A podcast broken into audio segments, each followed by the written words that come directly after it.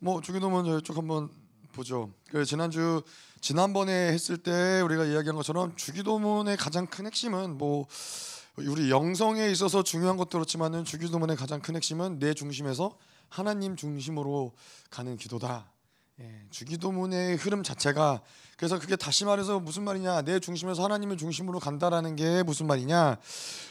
어 우리가 필연적으로 내 방법으로 내 인생을 살고 뭐 내가 원하는 대로 내 인생을 살고 내가 원하는 것으로 나 인생을 만들어 왔던 것들을 하나님 중심으로 이제 가는 거죠. 근데 그거를 갈 수 있도록 도와주는 것이 바로 주기도문의 어떤 기도의 모습이라는 거예요. 다시 말해서 주기도문도 마찬가지로 계속해서 우리를 비워내고 우리를 쪼개고 예, 우리를 죽이는 작업을 주기도문이라는 것을 통해서 어, 할 수 있다는 것이죠. 그걸 통해서 우리는 죽어지고 하나님의 뜻, 하나님의 계획, 하나님의 어떠하심을 계속 받아들이는 이 기도의 작업. 그래서 사실 뭐 이거는 주기도문뿐만 아니라 우리의 기도 마찬 마찬가지로 우리의 기도 자체가 계속해서 내가 어떠한 것을 구하고 원하는 기도에서 예, 자꾸 우리의 초점은 자꾸 이 나의 어떠함들을 비워내는 대로 기도가 흘러가는 거죠. 그런데 우리가 뭐 아, 언제 비워내고 내가 언제 깨끗해져서 언제 또 정말로 실질적으로 나에게 필요한 것들이나 이런 것들을 언제 이 이런 기도가 응답될까 생각할 수 있는데 사실 우리는 비워내는 작업을 하면 나머지는 하나님 만드신다는 거죠. 예, 내가 생각하지 못하던 거, 내가 알지 못하는 거, 내가 필요한 거, 이 모든 것들을 알아서 기도할 때 하나님이 그걸 듣고 응답하시는 게 아니라 우리는 계속 죽어지고 하나님을 받아들일 때 우리의 인생은 하나님이 책임져 주는 거예요. 그 어떤 영역이든 간에. 그래서 사실 우리의 초점은 그냥 계속 나를 비워내고 하나님의 것들을 받아들이면 되는 것이죠. 그래서 뭐 하늘에 계신 우리 아버지여 저희가 했었고요. 이름이 거룩히 용기를 받으시오며까지 쭉 봤었고요. 자, 그래서 나라의 없이며 음, 나라의 임하 없이며 이 나라라는 것을 이야기할 때는 나라가 무엇이냐? 나라라는 것은 결국에는 내 나라라 내 나라다 치면은 그, 그 나라에는 통치자가 있을 것이고 다스리는 사람이 있을 것이고 왕이 있을 것이고 그러면은 필연적으로 그 나라는 그 왕이 원하는 대로 그 통치자가 원하는 대로 그 왕, 나라는 어, 운행이 될 거라는 것이죠. 자 그런데 또 그 나라라고 할 때는 그 나라는 뭐 그게 왕정 정치가 됐든 민주주의가 됐든 어떠한 나라의 모습이 됐든 간에 그 나라에는 그 나라가 운행되는 시스템들이 있는 거고 예, 그 시스템들을 또 나라라고 우리는 이야기를 할 수 있다라는 것이죠. 자, 근데 인간의 나라는 필연적으로 인간의 나라는 많은 경우들이 필연적으로 다른 인간들을 억누르고 지배하고 예, 그러한 모습이 나올 수밖에 없다라는 거예요. 인간적인 한계가 있기 때문에 뭐 실질적으로 전 세계에 있는 여러 나라, 나라들 있지만은 이들이 자기네들이 가진 것으로만 만족하며 살아가는 나라들은 별로 없죠. 어떻게 해서든지 더 많은 것을 취해야 되고 더 많이 누려야 되고 부강해지기 위해서는 다른 나라들을 침략해야 되고 뺏어야 되고 뭐 이러한 것들이 나라들마다 이루어질 수밖에 없다는 거예요. 왜냐 제한의 한계가 있고 어떤 능력의 한계가 있고 뭐 그런 모든 한계들이 있기 때문에 다른 사람 거를 뺏지 않고서는 어 그런 풍성함을 누릴 수 없다라는 것이죠. 자, 그럼 그것이 인간의 나라의 어떤 특징이라는 특징이죠. 계속 뭔가를 그러기 위해서 다른 사람들을 억눌러야 되고 그들을 어, 다스려야 되고 지배해야 되고 뭐 그런 어떤 이런 모습들이 나오는 것이죠. 그런데 하나님의 나라는 그렇지 않죠. 그 예수님이 오셔서 우리가 복음서를 보면 잘 알지만은 예수님이 이 땅에 오셔서 많은 것들을 다 제압하셨어요. 그렇죠? 우리가 뭐 귀신도 제압하시고 질병도 제압하시고 풍랑도 잠잠케 하시고 모든 자연 만물 모든 것들을 다 제압하시고 힘으로 제압하시고 누르시고 축사하시고 하시지만은 오직 제압하지 않으신 것이 하나 있으니 그것이 바로 사람인 것이죠. 하나님은 절대로 예수님은 절대로 사람을 제압해서 힘으로 뭔가 강요해서 강제적으로 뭔가 만드시는 분이 아니라는 거예요. 그것이 하나님의 나라의 통치에 있어서 굉장히 중요한 방법이죠. 하나님의 나라의 통치는 거룩과 자유에 있다라는 거예요. 자, 그래서 이제 우리의 이거 나라라는 어떤 큰 개념을 우리가 보면 그런데 우리의 삶의 영역에서 봤을 때에도 우리도 알게 모르게 우리의 나라, 내 나라를 어, 구축하면서 살아가고 있다라는 거예요. 그리고 그게 뭐 다시 표현해서 어떻게 우리가 얘기할 수 있냐면은 우리의 삶의 영역에서 내 삶의 테두리 안에서는 적어도 이 테두리 안에서는 내가 원하는 것, 내 내가 하고 싶은 거, 내 경험대로 움직이면서 살아가는 거예요. 뭐 어떤 사람은 이 테두리가 넓을 수 있죠. 뭐 집안의 가장이고 힘이 있는 가장이다. 그러면은 그 가장이 원하는 대로 모든 가족의 구성원들이 그, 그 규칙을 따라야 되고 룰을 따라야 되고 뭐 이런 것들이 있을 거고 뭐 내가 사장이다. 그러면 그 사장이 원하는 대로 뭐 자기가 원하는 대로 회사의 규율을 세울 것이고 규칙을 세울 것이고 뭐 이런 것들이 다 그러한 어떠한 자기네들이 방법대로 만들어가면서 살아간다는 거예요. 그래서 제가 지난번에도 말씀을 드렸지만은 어 제가 저희 사모랑 결혼을 하고도 보면은 다 삶의 방식들이 다 다른 거예요. 삶의 방식 자기가 살아왔던 자기한테 익숙한 자기가 중요하다고 생각하는 삶의 방식들이 다 다른 거예요. 왜냐하면 저 사람은 저 사람의 나라 안에서 살아왔고 저는 제 나라 안에서 살아왔기 때문에 그 인생이라는 나라를 봤을 때는 그 돌아가는 규칙이 다른 것이죠. 그래서 그때도 말씀드렸지만은 저는 청소를 하면은 일단은 정리정돈을 해야 돼요. 그리고 정리정돈이 가장 중요해요. 바닥이 더럽고 뭐가 묻었고 이거는 그렇게 눈에 잘 안 들어와요. 그냥 일단 뭔가 눈에 딱 봤을 때 깨끗하면 깨끗한 거예요. 근데 이제 저희 사모는 예, 그것보다 바닥이 일단은 뭐가 밟히면 견디질 못해요. 바닥에 밟히면 안 되고 뭐가 이렇게 더러, 더러운 게 묻어 있으면 힘든 사람이에요. 그러니까는 이제 서로 보면은 이상한 거죠. 저 사람이 봤을 때는 청소 다 했다고 했는데 바닥이 여전히 더, 더러워요. 그러면 도대체 무슨 청소를 한 거야? 근데 이제 제가 봤을 때 청소 다 했다고 이제 저희 사모가 그러는데 정리정돈이 안 돼 있어. 그러면은 아니 청소를 하나도 안 했네. 이렇게 서로가 생각할 수 있다는 거죠. 그래서 이 우리가 살아가면서 그런 시간들이 굉장히 많아요. 뭐 직장 생활도 그렇고 아이를 기르고 양육하는 면에서 있어서도 우리가 아이들을 어떻게 해요? 아이들을 뭔가 내가 원하는 모습의 아이로 만들기 위해서 계속해서 그 아이들을 누르고 제압하고 요구하고 강요하고 이러한 것들이 우리가 알, 알, 알게 모르게 뭔가 이 나라의 움직임들이 우리 삶 가운데 있다라는 거예요. 내 방법, 내 경험, 내가 원하는 어떤 이런 것들을 구축하는 것들이. 자 그런데 그렇다면은 우리가 인생이 전반적인 부분에 있어서 내 나라로 살지 않는 게 가능하냐? 사실 사람 인간 이 세상에 살아가는 모든 사람들은 다 다 자기 나라로 살아가는 거잖아요. 결국은 자기 방법대로, 자기 생각대로, 자기 원하는 대로. 뭐 이제 외부적인 요소들이 있겠죠. 뭐 그 가정에서 내가 가장 힘이 센 사람이 아니면은 더 힘센 사람의 말을 들어야 되고. 하지만 그 영향이 미치지 않는 내 어떠한 테두리 안에서는 내가 원하는 대로 할 수 있는 것이고. 자 그런데 그렇다면은 그렇게 살지 않는 다른 방법이 있느냐? 어 그럴 수 있다라는 거죠. 그럼 무엇이냐면은 하나님의 나라로 살아가고 하나님을 왕으로 인정한다라면은 우리가 뭐 아까도 말씀드렸지만 청소를 하더라도 그것도 내가 원하는 방법, 내가 익숙한 방법이 아니라 하나님께 물어볼 수 있는 거죠. 하나님 왕이시기 때문에 하나님 오늘은 바닥 청소를 할까요? 하나님 오늘 정리정돈 할까요? 하나님 뭐라 그러세요? 둘 다 해라. 그러면 이제 둘 다 하는 거죠. 아니면 오늘은 쉬어라. 그럼 쉬는 거고.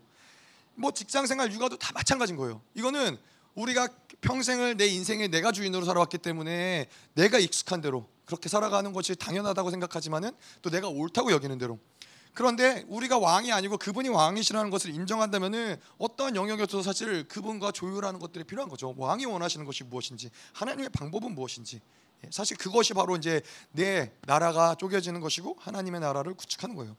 그런데 아, 아까도 말씀드렸지만은 이 나라라고 할 때 나라에서의 핵심적인 부분은 나라는 시스템이 필요하다라는 거예요. 우리나라에도 정치, 경제, 사회, 문화 뭐 이런 여러 가지 것들이 있고 뭐 법무부가 있고 국회가 있고 행정부가 있고 나라를 구성하는 이러한 시스템들이 있다라는 거예요.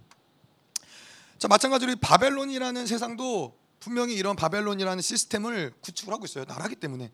그런데 이 나라의 시스템이 구축되면서 어떠한 시스템이냐 바벨론이라는 나라는 이거는 바로 우리 안에 있는 이 다섯 가지 인간의 육체 욕구들 이 하박국의 다섯 가지 욕구들을 극대화시키는데 아주 좋은 나라인 거예요. 그것을 먹이로 삼아서 예, 점점점 강력해지는 나라가 바로 이 바벨론이라는 세상인 거죠. 자 그런데 이제 마찬가지로 우리의 왕국도 우리가 잘 이제 인생을 우리 삶을 쭉 보면서 뭘 봐야 되냐면은 나의 삶 가운데서 내가 왕으로서 내 나라를 구축해서 살아오면서 만들어진 시스템이 무엇인가? 예. 시스템이라는 거는 눈에 잘 보이진 않지만은 우리는 이 시스템이 한번 구축이 되면 뭐가 되냐면은 그 시스템에 따라서 모든 질서들이 세워지고 그냥 그렇게 자연스럽게 시스템에 따라서 운행이 되는 거예요. 근데 우리 인생에도 그런 부분들이 있다라는 거예요. 우리 인생에도 알게 모르게 뭔가 내 인생에 그런 시스템이 세워져서 어느 순간부터는 내가 생각하지 않고 고민하지 않아도 그냥 그 시스템에 따라서 움직여지는 부분들이 우리 삶 가운데는 분명히 있다는 거죠. 근데 그거는 아까도 얘기했지만 하나님의 나라의 시스템이냐? 뭐 그러면 좋지만은 그렇지 않을 경우가 굉장히 많다라는 거죠. 예, 그래서 특별히 이 하박국의 다섯 가지 욕구를 보면은 어떠한 부분들이 있는지 알겠지만은 우리에게 이제 강력, 가장 강력한 욕구 중에 하나는 안정욕, 음, 편안하기 위한 욕구들. 그래서 내가 편안하기 위해서 나도 모르게 많은 시스템들을 구축을 한단 말이죠. 안주하는 삶을 살기 위해서는 많은 시스템들을 알게 모르게 내 주변에 만, 만들어놔요. 뭐 그거 우리가 뭐 안, 평안을 누리고 쉬고 이런 것을 하나님이 안 기뻐하신다 이런 건 아니지만은 그렇지만은 뭔가 계속 안주하고자 하는 시스템이 하나님의 뜻과 상관없이 구축되어 있다. 그럼 이것들도 사실은 이 완전히 파괴시켜야 되는 것이죠. 우리는 이 땅에서의 삶은 사실 이 나라 이 땅에서 왕이 되는 것이 우리의 삶이 아니라 우리는 나그네의 삶을 살아가는 것이 우리의 근원적인 모습인 거예요. 예. 그렇기 때문에 뭐 나그네의 삶이기 때문에 많은 것을 이 땅에서 누릴 수도 있지만은 또 언제든지 포기할 수 있고 예. 많은 것을 가질 수도 있지만은 결국 그것도 그것도 내 것도 아닌 것이고 그래서 뭔가 이 땅에서 점점 점점 가진 것이 많아지고 이 시스템이 많아지고 편안한 편안함 내가 편할 수 있는 모든 이 성, 성 성과 성벽과 이런 요새가 점점 높아진다. 아, 이러면은 경종을 울려야 되는 거죠. 항상 우리는 아 내 인생은 나그네인가? 하나님 부르시면 어디로도 갈 수 있나? 이런 것들이 늘 확인하고 있어야 돼요. 그래서 제가 예전에 말씀드렸지만은 말씀드렸나 모르겠지만은 어떤 선교사님이 그러더라고요. 선교사님은 예, 본부에 와서 미국에서 본부에 와서 이제 본부 사역을 하시는 선교사님인데 정체성 자체가 선교사이기 때문에 한 달에 한 번씩 모든 필요 없는 걸 다 버린다고. 언제든지 하나님이 딱 떠나 딱 부르시면은 그 캐리어 가방 하나 들고 예, 그 나라로 갈 수 있는 준비를 항상 하는 거예요. 뭐 이거는 실질적인 물건을 정리하는 이 준비가 아니라 늘 뭔가 안주하려는 자기의 이 습성들을 계속 깨뜨리는 거예요. 나는 나그네다. 나는 하나님 부르시면 어디든 가는 자다. 내가 뭔가를 이 땅에서 편안하게 만들고 시스템을 만들고 이것이 중요한 것이 아니라 나는 언제든지 떠날 수 있어야 된다. 이것이 바로 또 이 나라라는 어떤 시스템을 계속해서 무너뜨리는 어떤 방법인 것이죠. 자, 그래서 이 모르겠어요. 뭐 우리의 삶을 보면은 그런 부분들이 분명히 있을 거예요. 왜냐하면 이 시스템이 한번 구축이 되면 문제는 뭐냐면은 요 시스템이 구축된 영역에서는 내가 어, 하나님의 뜻을 구하기가 잘 안 되는 부분들이 있어요. 인지가 안 되는 거죠. 이거를 내가 이 시스템이 그냥 자율적으로 자동적으로 이것들이 도, 돌아가기 때문에 거기에서 멈춰서는 것도 어렵고 하나님의 뜻을 물어보는 것도 어렵고 그것을 변경하는 것도 어려운 거예요. 뭐 우리가 그렇지 않은 영역에서는 처음 예를 들어서 우리가 처음 가는 길이다. 그럼 물어보잖아요. 아 이거 어떻게 가야 되지? 아 여기서 왼쪽으로 가야 되나? 오른쪽으로 가야 되나? 이것이 우리한테 물어보고 뭐 천천히 가고 주변을 다 둘러보고 이런 게 되는데 한 번 시스템이 구축됐다. 그 그가 그 길을 내가 100번 1000번 더 가서 이제 그 길을 내가 너무나 잘한다. 그러면 사실 물어볼 것도 없잖아요. 둘을 돌려볼 것도 없잖아요. 근데 우리 안에는 그런 영역들이 굉장히 많다라는 거예요. 근데 이러한 시스템들은 반드시 뭐 내가 계획하고 노력해서 만든 것이 아니라 특별히 원수들이 우리 안에 구축된 그런 많은 시스템들의 구성은 무엇이냐? 상처, 묶임, 뭐 저주, 뭐 이런 많은 영역들이 있고 또 세상 이러한 영역들이 자꾸 우리로 하여금 어, 어떠한 상황이 됐을 때에 그 상처가 나로 이렇게 반응하게 한다든가 어떠한 사람을 만났을 때 그 묶임이 나로 하여금 이렇게 반응하게 만든다든가 이러한 시스템들이 우리 안에 구축되어 있는 부분들이 있다라는 것이죠. 자, 그래서 이 나라의 임하옵시오는 이런 내 나라들을 계속해서 무너뜨리는 거죠. 예. 그래서 이 나라를 무너뜨리는 가장 강력한 방법은 무엇이냐? 내가 죽어질 때 내 나라는 죽어지는 거예요. 예. 그 나라의 왕이 죽으면 그 나라는 더 이상 의미가 없는 거죠. 내 안에 하박국의 다섯 가지 욕구가 해체될 때 예, 우리는 세상과 바벨론에 엮이지 않을 수 있게 되는 거죠. 그래서 우리가 이 매일같이 나라에 임하옵시며 뭐 어, 주기도문 한다라는 것은 사실은 뭐 이거 말 그대로 기도도 하지만은 하늘에 계신 우리 아버지 이렇게 기도도 하지만은 그 어떠한 하나님 원하시는 해체하기 원하시는 부분이 있다라는 거예요. 특별히 나라의 마옵시는 내 방법, 내 계획, 예, 내가 원하는 어떤 시스템들 이것들을 계속 하나님 앞에서 포기하고 내려놓고 하나님을 왕으로 인정해드리고 또 그분의 인도하심을 받고 이것이 바로 나라의 임하옵시며의 중요한 핵심적인 기도인 것이죠. 예, 그래서 어, 우리가 이것을 가지고 기도할 때 하나님 계속해서 나를 다스려 달라고 내 힘이 아니고 음, 내 계획이 아니고 당신이 주시는 것으로 살아가고 그 은혜로 살아갈 수 있도록 하나님 도와달라고 그리고 하나님 절대적으로 하나님 왕이시기 때문에 예, 순종할 수 있게 해달라고 음. 어 그래서 그러한 부분들이 뭐 제가 잘 모르겠지만 남자들은 좀 그런 게 있다고 그러더라고요. 요즘 어 요즘 특별히 남자들을 남자 요즘 남자들만 그런지 모르겠지만은 남자들 중에서는 이제 결혼을 하고 부부 사이가 생기면은 예. 그 혼자만의 시간을 갖고 싶어하는 어떠한 이러한 바램들이 남자들한테 있다 그러더라고요. 그래서 뭐 아내가 아내가 어디죠? 친정에 가서 어, 친정에 가면은 굉장히 뭐 기뻐하고 그뭘 증거하는 거예요? 예, 그 집의 왕은 아내다. 아내가 원하는 대로 하고 눈치를 봐야 되기 때문에 이제 아내가 없으면 이제 왕 노릇할 수 있는 거죠. 근데 어쨌건 우리에게 있어서 중요한 거는 그분이 하나님 왕이시기 때문에 늘 우리는 하나님 눈치를 봐야 된다는 거예요. 예, 뭔가 하나님이 계시 내가 내가 편한 대로 내 마음대로 내가 원하는 대로 살고 있다. 그러면 우리가 즉각적으로 아 지금 내가 왕 노릇하고 있구나. 이것을 깨달을 깨달아 알 수 있어야 된다는 것이죠. 계속해서 좀 볼게요. 뜻이 하늘에서 이루어진 것 같이 땅에서도 이루어지이다. 예. 자, 이거는 계속해서 우리를 비워내는 작업 중에서 이 땅이 하늘에서 이루 하나님의 뜻이 하늘의 뜻이 이 땅에서 이루어지기 위해서는 무엇이 중요해요? 하나님의 뜻을 받아야겠고 그 뜻이 그, 그 뜻이 땅에 심기어지고 마음에 심기, 심령에 심기어지고 그것이 심겨져서 열매를 맺어야 된다는 걸 얘기하는 거죠. 우리가 뭐 지난주에도 말씀에도 나왔지만은 이 옥토의 비유에서처럼 예, 계속 땅을 기경하는 것을 이야기하는 거예요. 근데 하늘의 뜻은 뭐예요? 하나님의 뜻은 뭐예요? 하나님의 뜻은 하나님이 약속을 말씀하시는 거죠. 우리에게 주신 약속, 하나님이 우리를 향해 가지신 그분의 계획, 그것은 영원한 계획이고 그건 온전한 계획이라는 거예요. 자, 그래서 우리는 이것을 계속해서 초점은 땅을 기경하는 거예요. 옥토를 만드는 이 기경하는 거에 있어서 중요한 것은 한 번에 되지 않는다는 거예요. 옥토는 결코 한 번에 한 번에 집회 가서 큰 은혜 받았다고 해서 옥토가 기경이 되면 좋지만은 예, 그게 큰 도움은 되겠지만은 계속적으로 지속적으로 땅을 파고 파고 기경하고 기경하는 작업이 어, 필요하다라는 것이죠. 그래서 우리에게 초점은 뭐예요? 땅을 기경하는 것이 열매를 맺는 게 아니에요.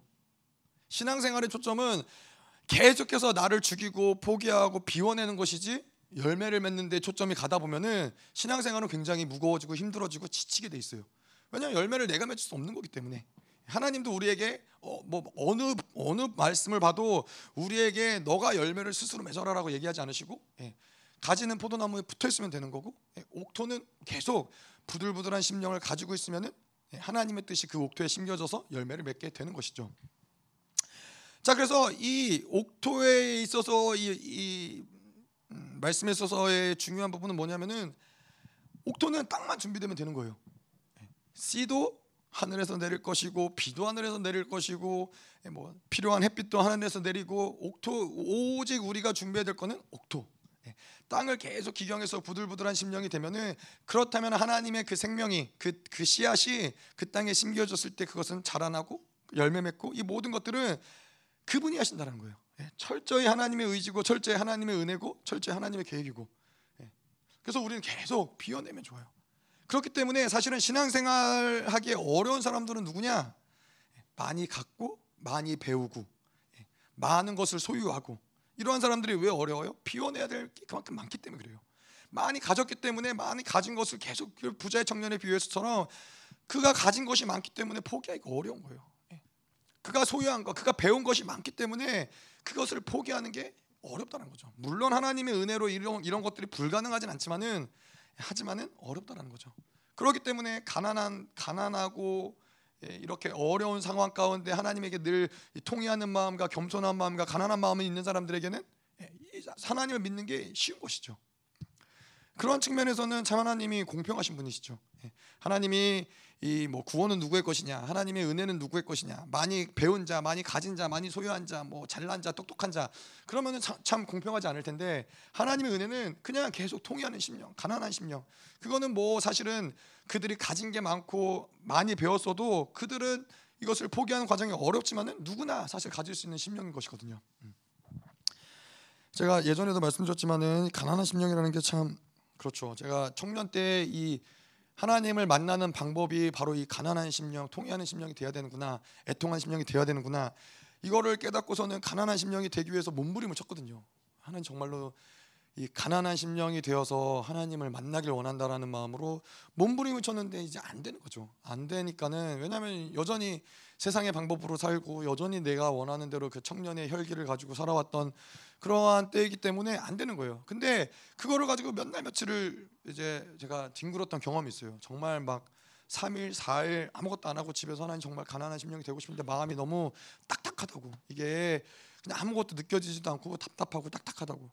근데 그렇게 하나님 앞에 가난한 심령이 안 돼서 힘들어하는 그 마음을 그 마음이 가난한 심령이 되더라고요.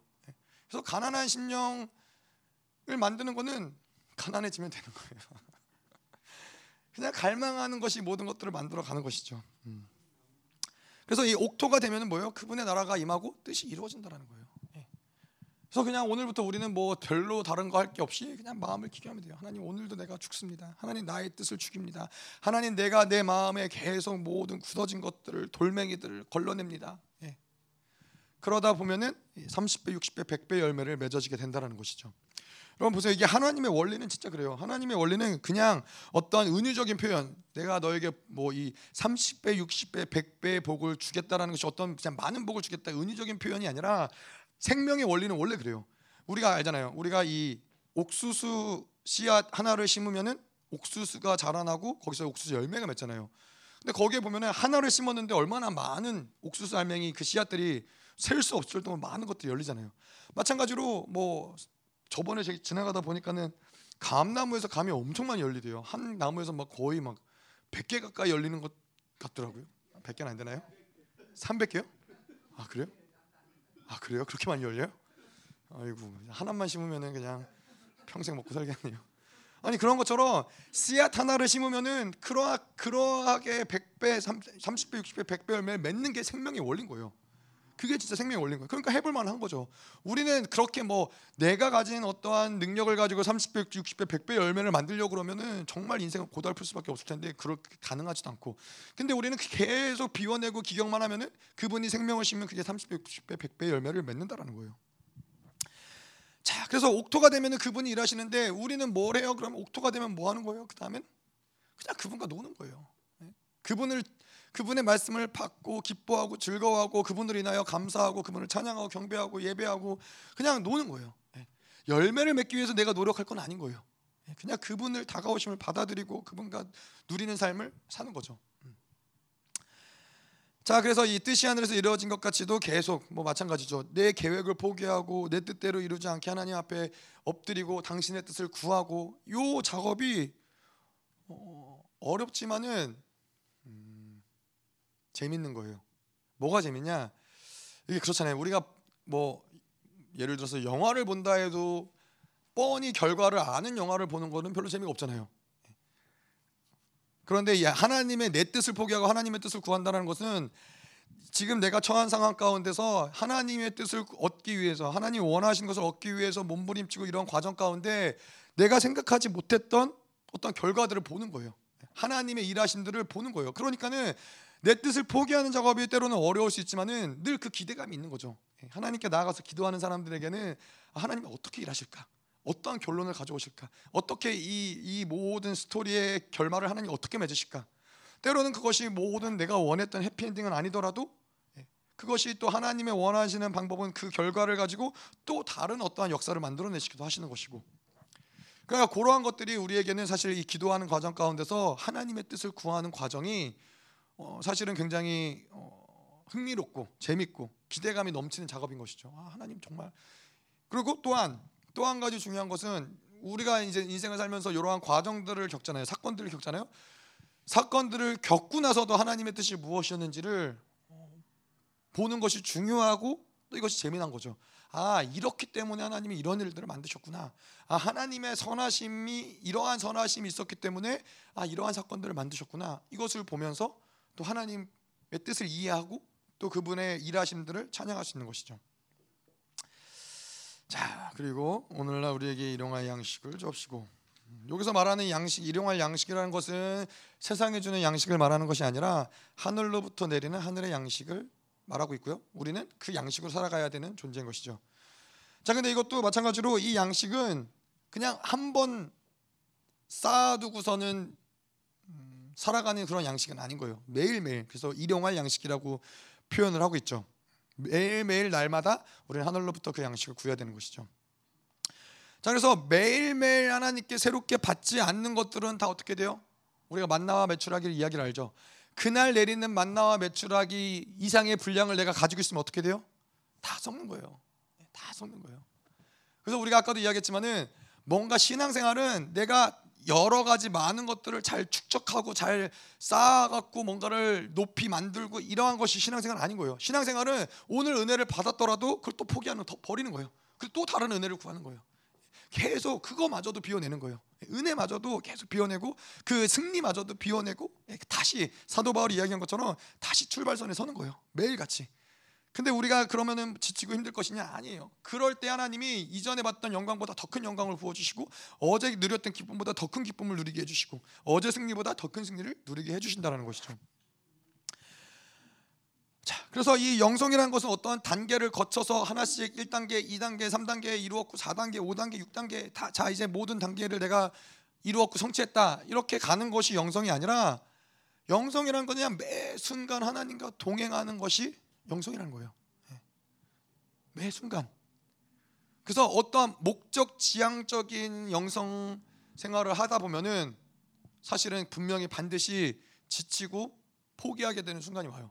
우리는 목, 우리의 목적은 하나님이에요. 예. 하나님이기 때문에 어디를 향해서 가는 게 아니에요. 내가 뭐 열심히 해서 뭐 뭐가 있을까요? 말씀 함성을 많이 하고 뭐 축사를 많이 하고 이러한 것들은 어떠한 성장 내가 이렇게 많이 성, 이렇게 해서 성장해야지 이거는 우리의 신앙생활에서 초점이 아니에요. 내가 어느 단계에 있든 뭐 단계가 있다면은 어느 단계 1단계에 있든 2단계에 있든 3단계에 있든 어느 단계에 있든 우리의 초점은 하나님인 거예요. 그 상태에 내가 지금 상황에서 누려야 될 하나님을 누리는 것이고 내가 뭔가 영적으로 더 처리돼서 더 가벼워졌어. 하지만 또 그 상태에서 또 누려야 될 하나님을 또 누리는 것이고. 예. 사실 그래서 그렇기 때문에 영성은 끝이 없다라는 거예요. 왜냐 하나님과 살아가는 거기 때문에. 그게 청년 왕국에 가면 끝나겠어요. 아니면 새 하늘과 새 땅에 가면 끝나겠어요. 아니라는 거예요. 계속 그분과 살아가는 거예요. 뭐 지금은 내 상태에 묶임이 있기 때문에 묶임을 하나님께 가지고 나와서 그분이 풀어주는 어떤 감격을 누리면서 하나님과 살아가는 것이고 어, 천연왕국 때 어떠한 묶임도 아픔도 상처도 없으면은 하나님의 기뻐함으로 그분을 기뻐하고 즐거함으로 또 하나님과 동행하는 것이고 그래서 매일매일 하나님과 동행해야 되는 것인데 자, 그 하나님이 뭐 그렇잖아요. 이게 어, 만나와 매출하기를 내리게 하시는 목적. 왜 하나님이 그, 그 이야기를 보면서 만나와 매출하기를 뭐 일주일치를 주면은 좀 편할 텐데 일주일치를 쌓아놓고 일주일 동안 먹고 또 필요한 일들을 하고 또 일주일 만에 나가서 먹을 양식을 구하면 좋을 텐데 하나님은 그렇게 하시지 않으시고 매일 같이 나가서 어, 만나 매출하기를 얻게 하신단 말이죠. 근데 그것은 하나님의 의도는 무엇이냐면은 예, 하나님 만나와 매출하기 자기 어떤 육체의 생명을 유지하기 위한 어떤 만나와 매출하기를 얻는 것이 중요한 것이 아니라 매일같이 너희들이 기억해야 될 것이 있는데 그것은 무엇이냐? 너에게 생명을 공급하는 자는 바로 나다. 너에게 필요한 양식을 주는 자는 바로 나다. 예, 너는 나 없이 하루도 살 수 없는 존재다. 하나님은 이거를 계속 이스라엘한테 가르치시기 원하셨던 거예요. 실질적으로 그것이 사실이기도 하고 매일 그렇기 때문에 우리가 하나님께 나아갈 때 일주일에 한 번은 뭐 주일 예배를 통해서 하나님의 은혜를 받을 수 있지만은 그걸로 우리는 살아갈 수 있는 자들이 아니라 매일같이 하나님께 나아가서 오늘 하루를 살 수 있는 것들 하나님께 받아야 되는 오늘 하루를 살 수 있는 하나님의 은혜가 필요한 것이고 그분의 지혜가 필요한 것이고 그분의 어떠한 이 위로와 설득과 격려가 필요한 것이고. 자 그렇기 때문에 이것이 일용할 양식이라는 거죠. 매일매일 매 순간순간 매 순간 다가오시는 그분을 계속 우리는 영접해야 된다는 것이죠 자 그래서 우리는 하나님이 주시는 것으로 살아야 돼요. 근데 하나님이 주시지 않는 것 만약에 내가 어떠한 영역에서 하나님이 주시지 않는 것으로 살아간다. 자 그러면은 이 하나님이 주시는 것은 영원으로 우리를 이끌어가고 생명으로 우리를 이끌어가고 하나님께 우리를 이끌어가는데 하나님이 주시지 않는 것으로 살아갈 때에는 결국엔 그것은 어떻게 어디를 우리를 인도하냐 생명이 아닌 사망으로 인도한다는 거예요. 예. 그것이 뭐 눈에 보기 좋은 걸 수도 있고 뭐 이 세상이 말하는 어떤 화려함일 수도 있지만은 결국에 그 끝은 다 사망이라는 거예요. 그래서 우리가 두려운 것은 무엇이냐? 아이들을 양육할 때도 하나님이 주시는 것, 하나님의 뜻, 하나님이 원하시는 대로 우리가 아이들 양육하지 않으면 어떻게 돼요? 결국 그 끝은 사망으로 달려가게 된다는 거예요. 자, 그래서 우리가 이 매일매일 우리가 필요한 어떤 양식이 영적인 양식이 무엇이 있느냐? 그날 필요한 하루분의 말씀, 하루분의 기도, 하루분의 우리가 행해야 될 하나님의 일, 하루분의 흘려야 될 눈물이 있을 것이고 또 하루분의 기쁨과 소망 뭐 이런 것들이 하나님 뭐 이런 것들 뭐 다 일일이 놓고 하나씩 하나씩 우리가 기도하는 건 아니지만은 하나님과 살아가다 보면은 그렇게 하나님께서 부어주신 것도 있다는 거예요. 하루분의 기도를 안 하면은 뭔가 예, 안 먹은 것 같은 거죠. 허전하고 공허하고 어렵고 이러한 것들 우리에게 자연스러워져야 된다. 하나님과 살아가는 것들이 우리에게는 자연스러워져야 된다는 것이죠. 자 그리고 우리가 우리에게 죄 지은 자를 사하여 준 것 같이 우리의 죄를 사하여 주옵소서. 자 이거는 이제 관계 회복의 기도인 것인데 땅에서 매이면 하늘에서 매인다고 돼 있어요. 땅에서 매이면 하늘에서 매인다. 매이면은 그것이 풀리지 않은 상황에서는 다 막히게 되는 거예요. 하나님의 뜻도 막히는 거고 하나님의 계획도 막히는 거고 하나님의 일하심도 막히는 거고 하나님의 은혜도 막히는 거고 막혔다라는 거죠. 매였다라는 거죠. 자 그래서 기도를 우리가 이제 기도의 자리에 나오잖아요. 근데 기도가 잘 안 돼요. 안 될 수 있죠. 그럴 때 우리가 뭘 해요? 점검을 하는 거죠. 하나님 내가 뭔가 회개할 것이 있는지 아니면 내가 지금 어떤 뭐 공격을 받았는지 영적 전쟁을 해야 되는 부분들이 있는 건지 뭐 의롭담을 잃어버렸는지 이러한 것들을 우리가 확인할 수 있는데 또 한 가지 기도를 푸는 첫 번째 중요한 열쇠는 용서라는 거예요. 용서가 안 된 상황에서는 사실 뭘 해도 별로 큰 의미는 없어요. 아무리 그 사람이 용서하지 못한 사람이 40일 금식을 한들 용서하지 못한 사람이 뭐 성경을 다 통독을 하고 암송을 한들 그건 아무 의미가 없어요. 왜냐하면 매였기 때문에 묶여 있기 때문에. 자 그런데 여기 보면은 우리가 우리에게 죄진 자를 사하여 준 것 같이 우리의 죄를 사하여 주옵소서. 약간 느낌이 그거 같잖아요.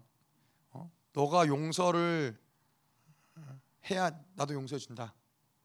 약간 그런 느낌인 거잖아요. 뭔가 율법주의 같은 느낌. 이만큼 해야 이만큼 받는다. 근데 그러한 의미가 아니라 아, 그러한 의미 의미보다는 용서를 강조하는 거예요. 정말 용서가 그만큼 중요하다라는 것을 이야기하는 거죠. 제가 지난번에도 우리가 나눴지만은 70번씩 7번 용서가 가능한가? 어. 누군가를 향해서 70번씩 7번 용서가 가능하냐? 음.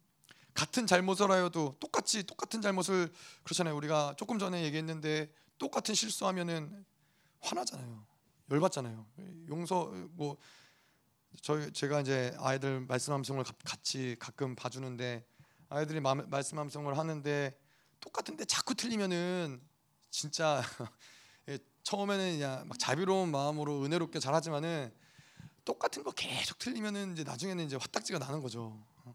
막 그러다가 이제 막 정말로 이 말을 절제하기 위해서 애쓰지만은 그럴 때는 정말 이제 화가 나고 그런 건데 똑같은 잘못을 계속 반복해서 나에게 해를 끼치는 일을 하는 사람을 내가 용서할 수 있느냐?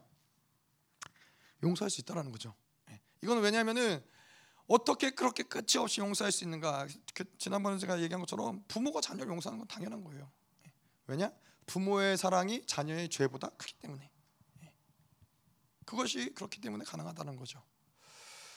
우리가 지체를 용서할 수 있는 비결은 뭐예요? 물론 우리가 용서 받았기 때문이죠 하나님께. 하지만은 또 한 가지는 뭐냐면은 내 안에 예수 그리스도가 있으시잖아요.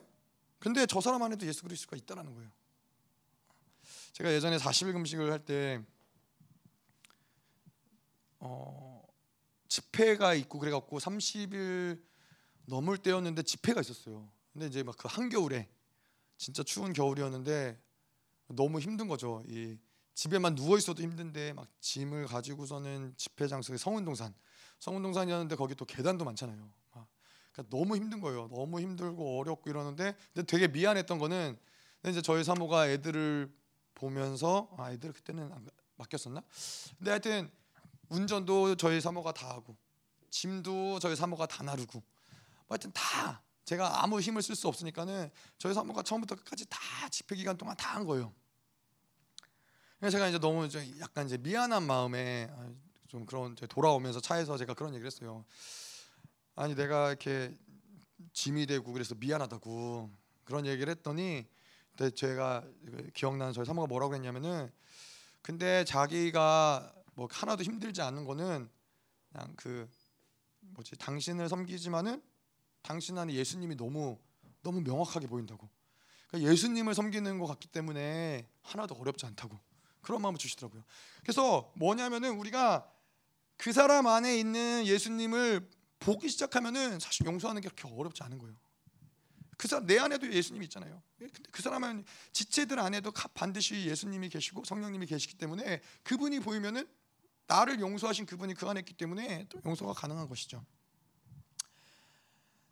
자, 그래서 이 우리가 믿어야 될 건 뭐냐면은 제가 좋아하는 로마서 말씀인데 죄가 더한 곳에 은혜가 더 은혜가 더 넘쳐난다는 표현을 해요. 말씀을 해요. 뭐 이거를 여러 가지로 표현할 수 있겠지만은 이제 제가 해석하는 방법은 이건 거예요. 죄가 뭐 그게 뭐 사망으로 인도하는 죄고 우리를 묶는 것이고 우리를 죽이는 죄고 뭐 그 죄지만은 죄가 기, 짙어지고 짙어질수록 또 많아지면 많아질수록 항상 은혜는 그 죄를 덮 항상 덮을 그 죄보다 더 큰 은혜의 분량은 늘 존재한다는 거예요. 다시 말해서 죄가 아무리 짙더라도 은혜는 늘 그것보다 더 크다는 거예요. 음, 무슨 표현이 있을까요? 뭐 하여튼 그래서 아까도 얘기한 대로 죄, 죄 자녀들이 아무리 죄 어떠한 죄를 지었어도 부모의 사랑은 그 죄보다는 더 크다라는 거예요. 마음이 힘들고 어렵고 아플 수 있지만은 그 죄를 덮어줄 수 있는 게 사실 부모의 사랑이 죄의 크기보다 크기 때문에. 그래서 우리가 이제 그런 얘기 있잖아요. 그 어, 어떤 어떤 사람이 사람을 죽이고 살인 죄를 짓고 감옥에 가서 살인범이 됐어요. 이 사람은 범죄자죠. 범죄자고 이 사람은 죄인이고 사형수죠. 이제 이제 어, 사형 판결을 받고 죽어야 될 사형수죠. 그 모든 사람들이 다 그 사람이 살인마고 사형수라고 부르는데 단 한 사람 그 사람을 사형수로 부르지 않는 사람 누구예요? 아버지라는 거예요. 아버지에게 있어서 그 사람은 그 사람이 살인죄를 졌든 무슨 죄를 졌든 아들이에요. 그건 아들인 거예요. 그렇기 때문에 이 우리가 어떠한 존재인지를 깨달으면 사실 용서는 그렇게 어렵지 않을 수 있는 거예요. 우리가 왜 용서하기 어렵냐? 예, 우리가 어떠한 존재인지를 아직 모르기 때문에 그럴 수 있다는 것이죠. 자 그런데 용서도 이것도 즉각 용서하는 것이 굉장히 중요해요. 음. 미워하는 마음, 복수하는 마음을 용서 용서치 못하는 마음을 하루를 넘게 품는 것은 우리에게 치명적인 거예요. 어, 뭐 분노도 마찬가지고 그렇지만은 이거는 원수에게 원수가 일할 수 있는 틈을 제공하기 때문에 그런 것이죠. 근데 이제 그 요한일서에 보면은 미워하는 것에 대해서 뭐라고 나오냐면은 요한일서 3장 15절에 그 형제를 미워하는 자마다 살인하는 자니 살인하는 자마다 영생이 그 속에 거하지 아니하는 것을 너희가 아는 바라. 미워하면서 살아가는 것은 성경에서 뭐라고 그러냐면 살인자로 살아가는 거래요. 그리고 영생이 그 안에 거하지 않는데요. 무섭잖아요. 가인을 보면 알 수 있죠. 가인이 그 동생 아벨을 미워하니까 어떻게 돼요? 그 아벨을 죽이는 데까지 가는 거예요. 근데 실질적으로 우리가 누구를 죽이진 않겠죠. 하지만은 그 안에 있는 그 미움은 똑같다는 거예요. 누구를 죽이고 싶을 만큼의 그, 그 미움. 그럴 마음들이 올라올 때가 있잖아요. 때론. 어, 그러면은 그러한 마음이 있을 때는 결국에는 어떻게 돼요? 유리 방황하게 되고 하나님으로부터 단절되게 되고 그렇게 살 수밖에 없는다라는 것이죠. 그래서 이 요한일서 2장 11절에 보면은 그의 형제를 미워하는 자는 어둠에 있고 또 어둠에 행하며 갈 곳을 알지 못하나니 이는 그 어둠이 그의 눈을 멀게 하였습니다.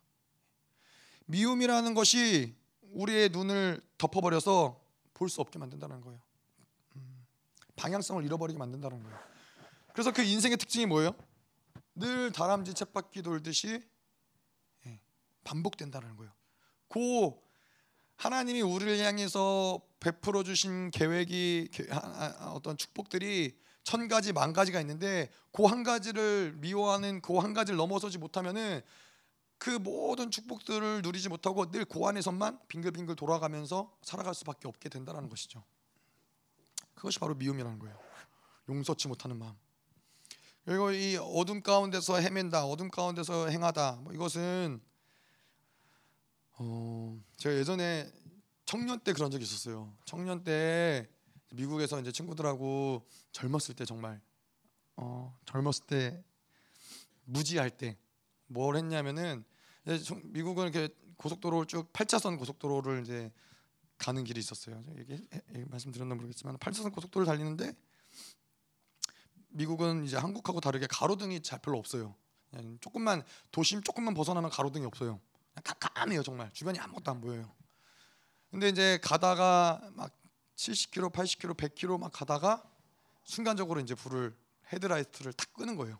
달리는 순간 달리는 상황에서 뭐 오래 끄진 않아요. 그냥 진짜 깜깜 아무것도 안 보이니까 그냥 한 2초, 3초 누가 더 오래 끄나 뭐 약간 이런 느낌으로 저희가 이제 했는데 2초, 3초 있다 헤드라이트 탁 키면은 분명히 4차선에 있었는데 1차선에 와 있는 거예요. 예, 큰일 날 뻔한 거죠. 여러분 저를 못 보실 뻔했어요. 예. 그런데 이 미워하는 마음을 풀지 않고 용서하는 마음을 풀, 용서하지 않고 살아가는 거는 마치 인생이 그렇다는 거예요. 언제 어디서 뭐가 어떻게 터질지를 알지 못하는 거예요. 왜냐? 어둠 속에 있기 때문에. 예. 예 제가 그때도 한번 중보할 때도 말씀드렸지만은 뭐 하나에 꽂히면은 근데 그거 하나에 꽂히면은 보이지가 않는 거예요. 마찬가지로 미움에 꽂히면은 그 사람 용서하지 못하는 마음에 꽂히면은 그게 눈이 멀어지는 거예요. 눈이 멀어지면은 뭐 뭐가 어디서 날라오는지 내 인생에 뭐가 터지는지 이런 것들을 볼 수가 없다 없게 된다는 것이죠. 자, 그래서 우리에게 중요한 건 용서하는 마음을 품는 것인데 용서하는 마음을 품는 것도 훈련이 필요해요. 음, 뭐 훈련이라고 얘기해야 되는 것이 좋을지 모르겠지만은 이런 거죠. 제가 그때도 예전에도 얘기했잖아요. 뭐 그, 집회를 가면은 예전에 항상 항상 저희 사모랑 부딪히고 싸우는 일을 원수들이 만든단 말이에요.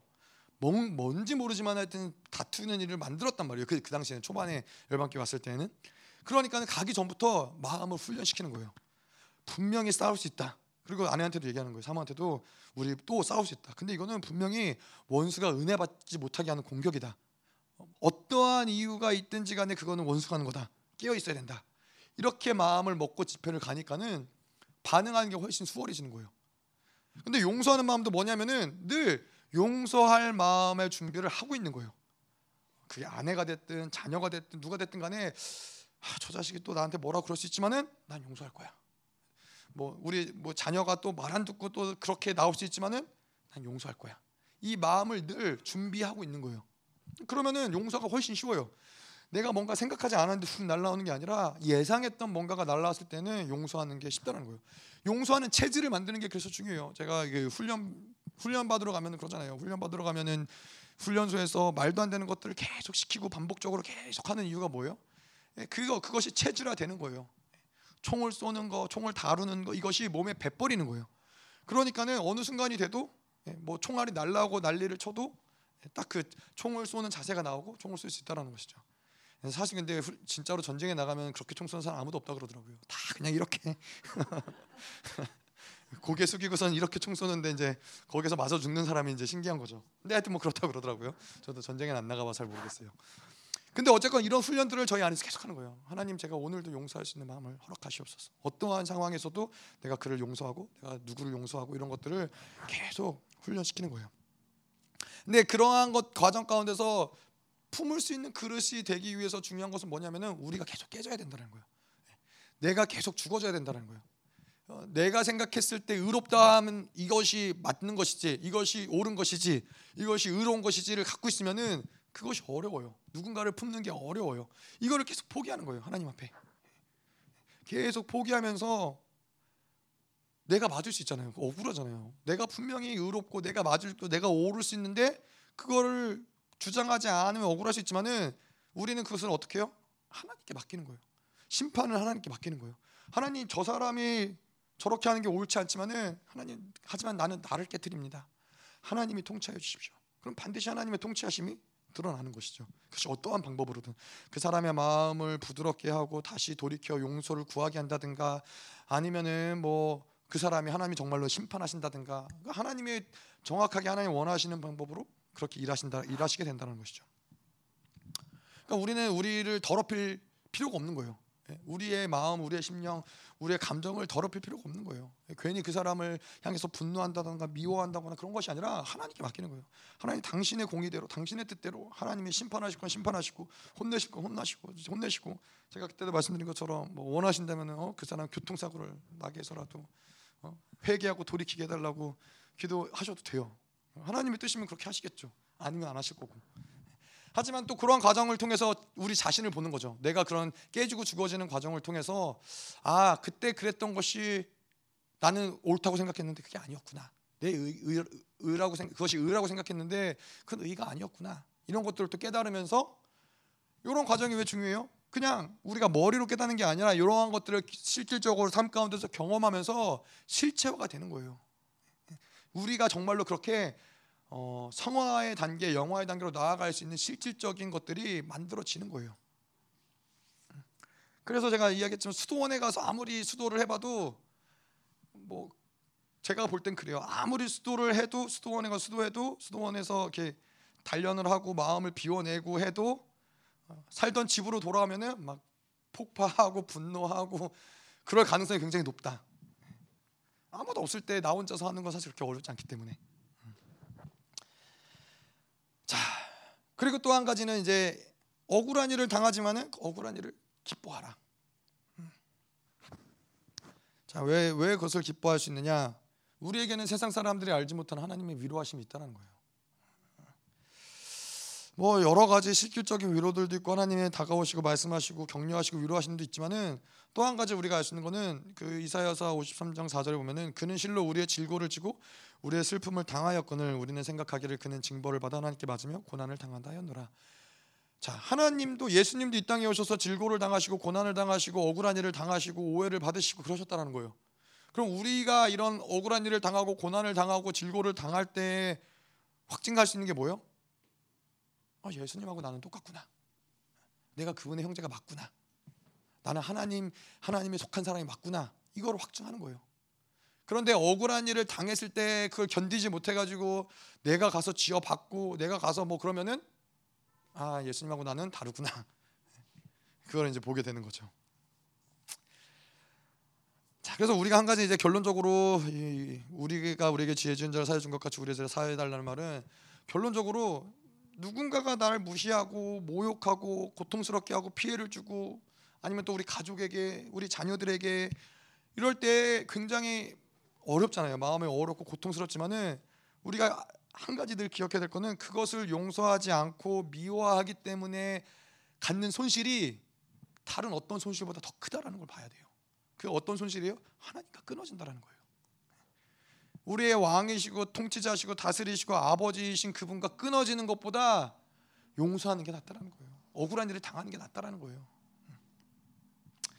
자 그래서 이 주기도문을 가지고 하루 동안에 우리의 일과를 쭉 기도하면서 용서하지 못한 것이 있는지 아니면 조금 조금 더 세부적으로 들어가면은 선악의 판단, 선악의 판단을 내 중심으로 내가 판단하고 그, 그것 그 사람을 판단하고 어, 그렇게 뭔가 어, 용서하지 못했는지 오해했는지 미워했는지 이런 것들을 가지고 쭉 하루를 돌아보는 기도를 하는 것이죠. 자, 우리를 시험에 들게 하지 마옵시고 어, 이 기도는 영분별의 기도인 것이죠. 영분별의 기도 어, 날마다 원수가 우리에게 깔아놓은 덫이 무엇인지 예, 그것을 보는 것이죠. 영분별을 쭉 하면서 계속 그 영적 전쟁을 승리로 유지할 수 있는 거예요. 특별히 우리에게 중요한 분별이 사람 분별, 장소 분별, 때 분별. 자 여기서 말하는 시험은 덫을 이야기하는 거죠. 여기서 말하는 시험은 덫을 이야기, 하는 건데 원수도 우리의 삶에서 걸려 넘어질 덫들을 항상 깔아둬요. 한번 여러분 쭉 돌아보세요. 내가 아, 어느 때 마음이 상하는지, 어느 때 뭔가 절망이 되는지, 어느 때 분노가 되는지 뭐 이런 것들을 보면은 그런 것들이 좀 보이는 부분들 있잖아요. 덫들이. 음. 그래서 우리가 그렇잖아요. 우리가 바퀴벌레를 잡으려고 약을 칠 때도 아, 고민을 하잖아요. 바퀴벌레가 어디를 주로 다니려가. 그 바퀴벌레가 다니는 길목에다가 덫을 놓잖아요. 근데 원수들도 그런다는 우리가 물론 바퀴벌레는 아니지만 원수들도 우리가 넘어질 만한 곳에다가 그렇게 덫을 둔다라는 거예요. 제가 예전에 이 열방교회 있을 때 제가 저 보성 아파트에 살아서 이제 교회 가는 길이 있었는데 어느 날 그 길목에 제가 늘 다니던 길목이었는데 그 길목에 어, 와플 가게가 와플을 파는 가게가 하나 생긴 거예요.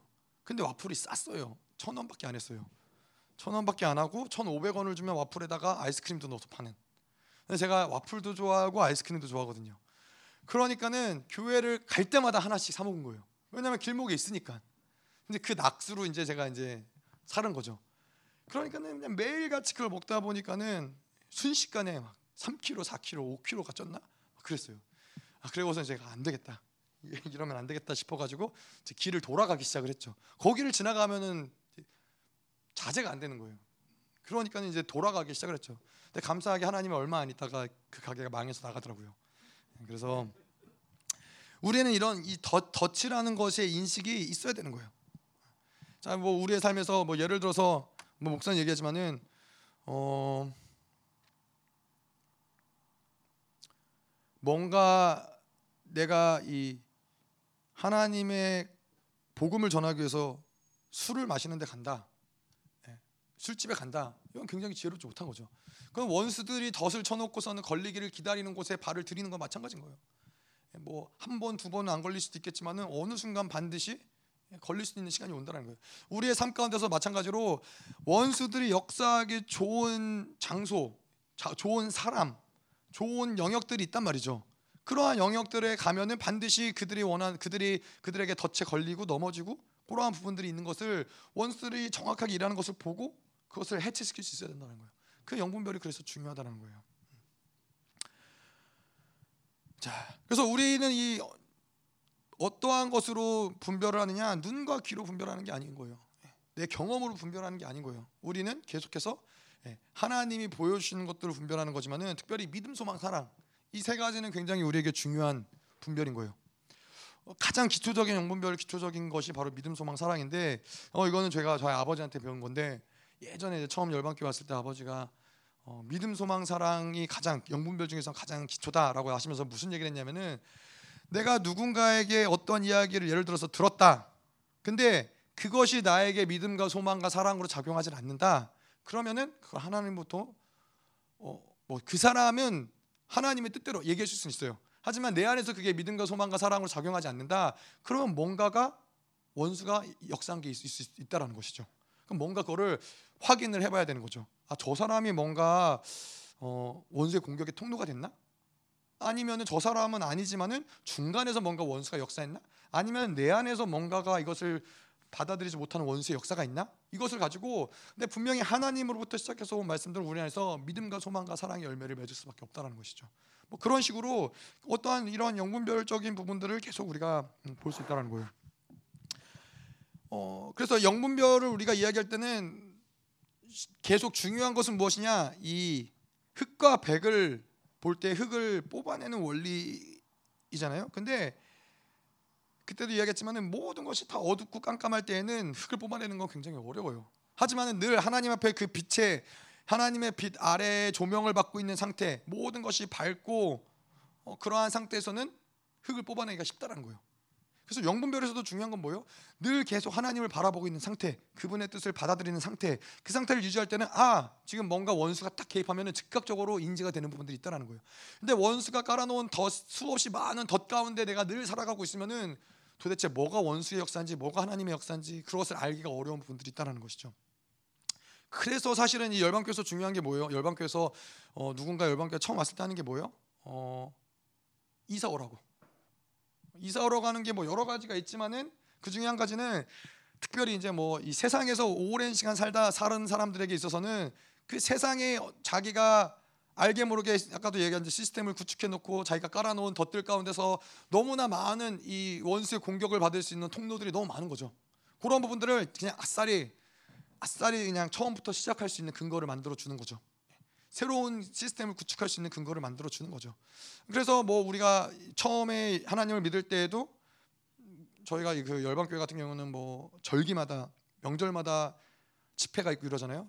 그러한 것들이 뭐 그때가 쉬니까 그럴 수도 있지만 또 한 가지는 그렇게 되면서 자연스럽게 뭐가 되냐면은 가족들과 만남이 예, 줄어들 수밖에 없어요. 근데 가족들과의 만남이 뭐 가족들이 다 뭐 하나님을 잘 믿고 그러한 상황 상황이 없지만 상관이 없지만은 그렇지 않은 경우는 이것들도 원수들은 가장 제가 볼 때 이 사람 분별 가운데서 원수를 가장 잘 놓는 덫이 가족 관계들 가운데서 왜냐하면은 가장 나의 취약점을 잘 건드릴 수 있는 사람들이 또 가족이기 때문에 나의 가장 약점을 건드릴 수 있는 사람이 가족이기 때문에 그래서 그런 것들이 있다라는 것이죠. 그런 부분들 가운데서 뭐 물론 그래서 뭐 가족을 뭐 절대 만나면 안 되냐 그런 건 아니에요. 하지만 어느 선까지는 그러한 시간 분리되는 시간이 필요하고 내가 더 영향력을 끼칠 수 있는 거룩의 농도가 짙어졌을 때에는 사실 또 그렇게 만난다는 것이 또 가능할 수도 있죠. 예.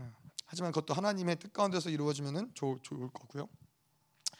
자 그래서 이렇게 영분별과 또 사람 분별 지금 얘기한 것처럼 누구를 만나야 할지 그 사람 만나도 무슨 얘기를 나눠야 할지 뭐 이런 것들이 중요하고요. 근데 사람 분별 가운데서 우리가 늘 깨어 있어야 될 주의할 점 무엇이냐? 어 우리가 가진 경험과 지식 가운데는 자꾸 뭔가 모르게 약자의 관점에 서려고 하는 인본주의적인 부분들이 있을 수 있다는 거예요. 그런 그런 것들이 한번 작용하기 시작하면은 사람 분별이 잘 안 돼요. 예. 그냥 뭔가 모르게 약한 사람이 선한 사람인 것 같은 그러한 착각이 있을 때가 있어요. 하나님이 늘 약한 사람 편인 것 같은. 근데 하지만 그렇진 않거든요. 목사님이 대단하신 것 중에 하나는 인본주의가 별로 없으시기도 하지만은 아프리카에 가서도 이제 뭐라고 얘기하시냐? 너희들의 거지 근성이 문제다. 너희들의 노예 근성이 문제다.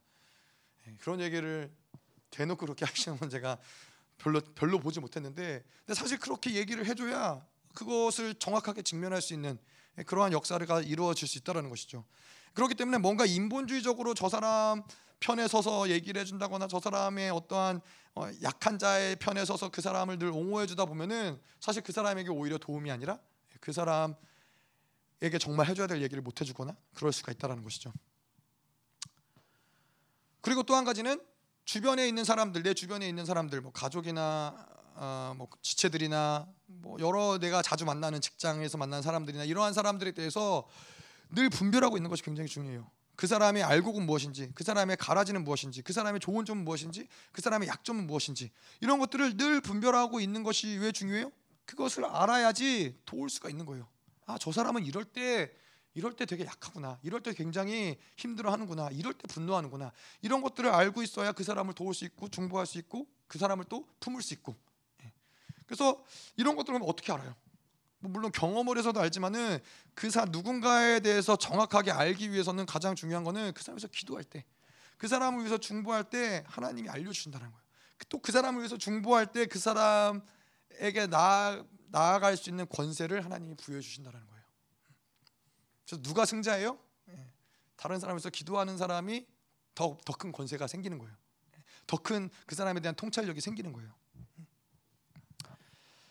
자, 또한 장소 분별, 장소 분별은 뭐 갈 곳과 안 갈 곳, 우리가 이런 것들을 분별을 해야겠죠. 아까도 이야기한 대로 가지치기도 필요하죠. 예. 하나님이 기뻐하시지 않고 원수들의 덫이 잔뜩 있는 곳을 굳이 가야 될 이유를 만들 필요가 없는 것이죠. 안 가는 것이 그런 것 그런 부분은 상징인 것이죠.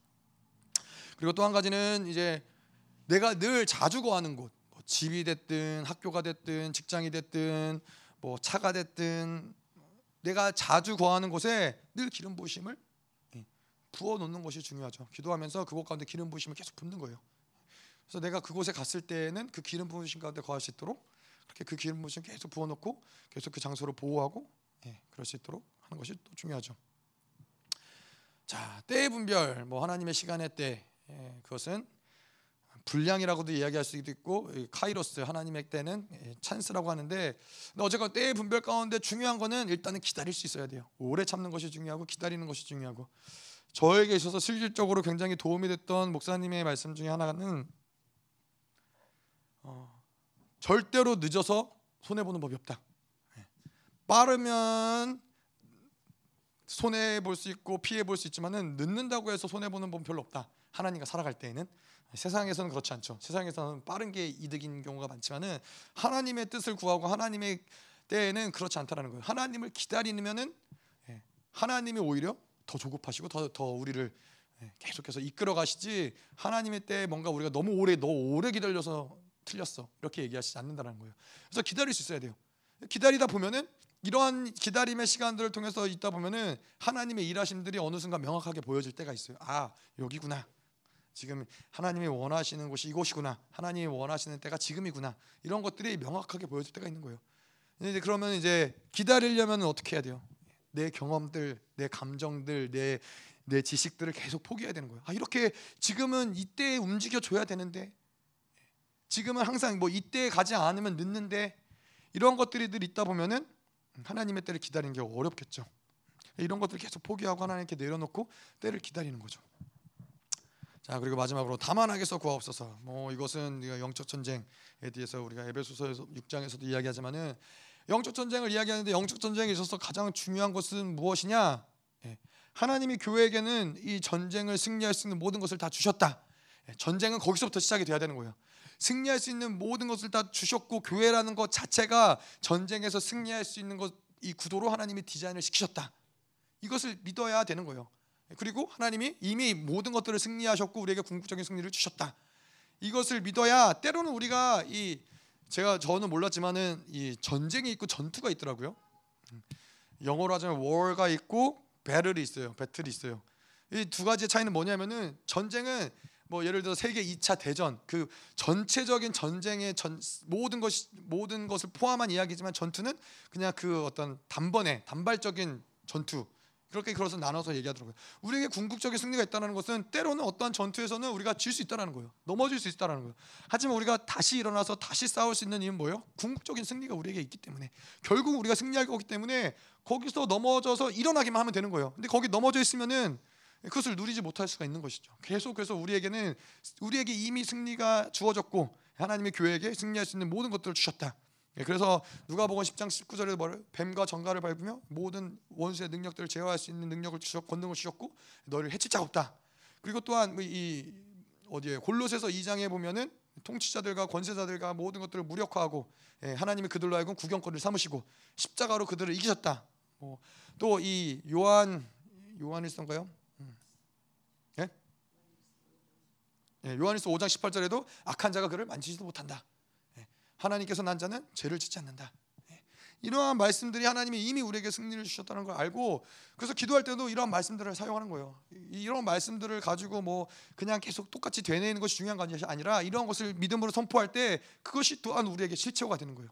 예, 이것이 우리에게 믿음으로 역사하는 거예요. 그래서 하나님이 이 모든 영적 전쟁에서 승리하게 하실 것을 믿습니다. 아멘.